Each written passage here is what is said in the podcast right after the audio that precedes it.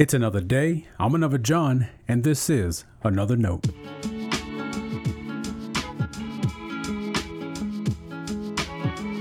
Today's edition of Another Note is titled, Like an Angel.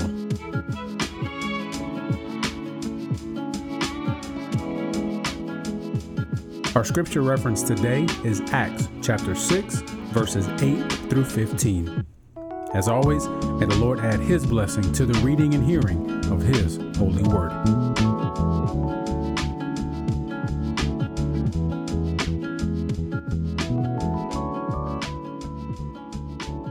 Stephen, full of grace and power, did great wonders and signs among the people.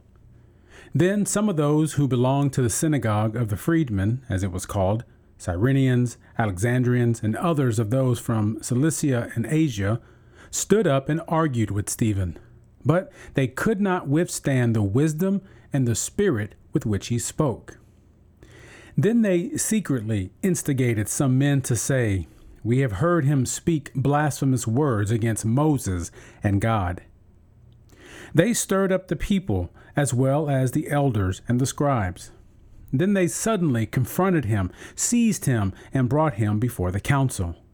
They set up false witnesses who said, "This man never stops saying things against this holy place and the law. For we have heard him say that this Jesus of Nazareth will destroy this place and will change the customs that Moses handed on to us." And all who sat in the council looked intently at him, and they saw that his face was like the face of an angel. This is the word of our Lord. Thanks be to God.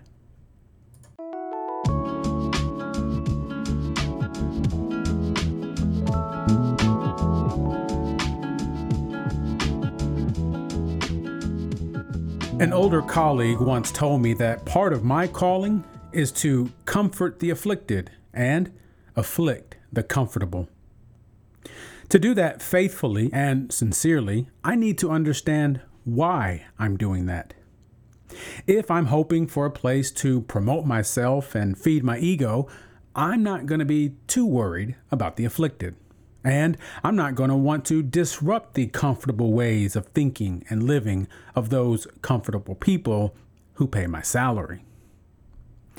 In Acts 6, with the setup of Stephen, we get a reminder of what can happen when you're willing to speak with God's wisdom solely for the glory of God.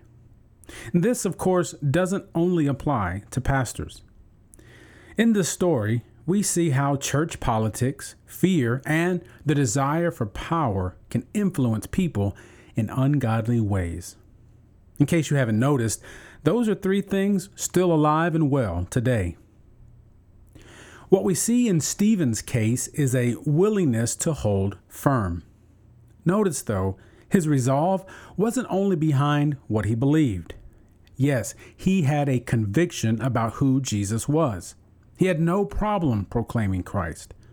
But what is most affirming is that as people accused him, he did not turn from his choice to live like Jesus.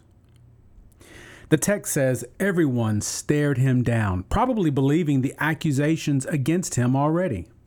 But they couldn't help but notice he had a face of an angel. What I take from that is Stephen's desire to glorify God didn't change because he was wrongly accused. He understood what his role was in sharing the message of Christ. He wasn't looking for power, fame, or even a chance to set everyone else straight. If he did, he may have responded in a much different manner. Instead, he gave his life for what he believed about the power of the gospel. Many Christians today, on the other hand, seem preoccupied with control and ego. Speaking of potential mask mandates, I heard a preacher on a Sunday morning in a church worship service say something this week like this: "If they infringe on our First Amendment rights, they'll face our Second Amendment rights." Now, that's an extreme example, I know, but it's more common than we would hope. Plus, too many times we use Jesus to justify what we want, In other words, we want our own stages and our own way, and we'll do anything to get them, even if that means not living by the wisdom and Spirit of God. There's no chance we have the face of an angel when we do that. Stay blessed. Thanks for always supporting Another Note. This is our daily devotional. I'll keep writing and recording as long as you keep listening and we keep growing. If you ever find Another Note on iTunes or anywhere else podcasts are available, make sure to leave a review so others can join us. And the easiest way to connect with me is online at anotherjohn.com. God be with you.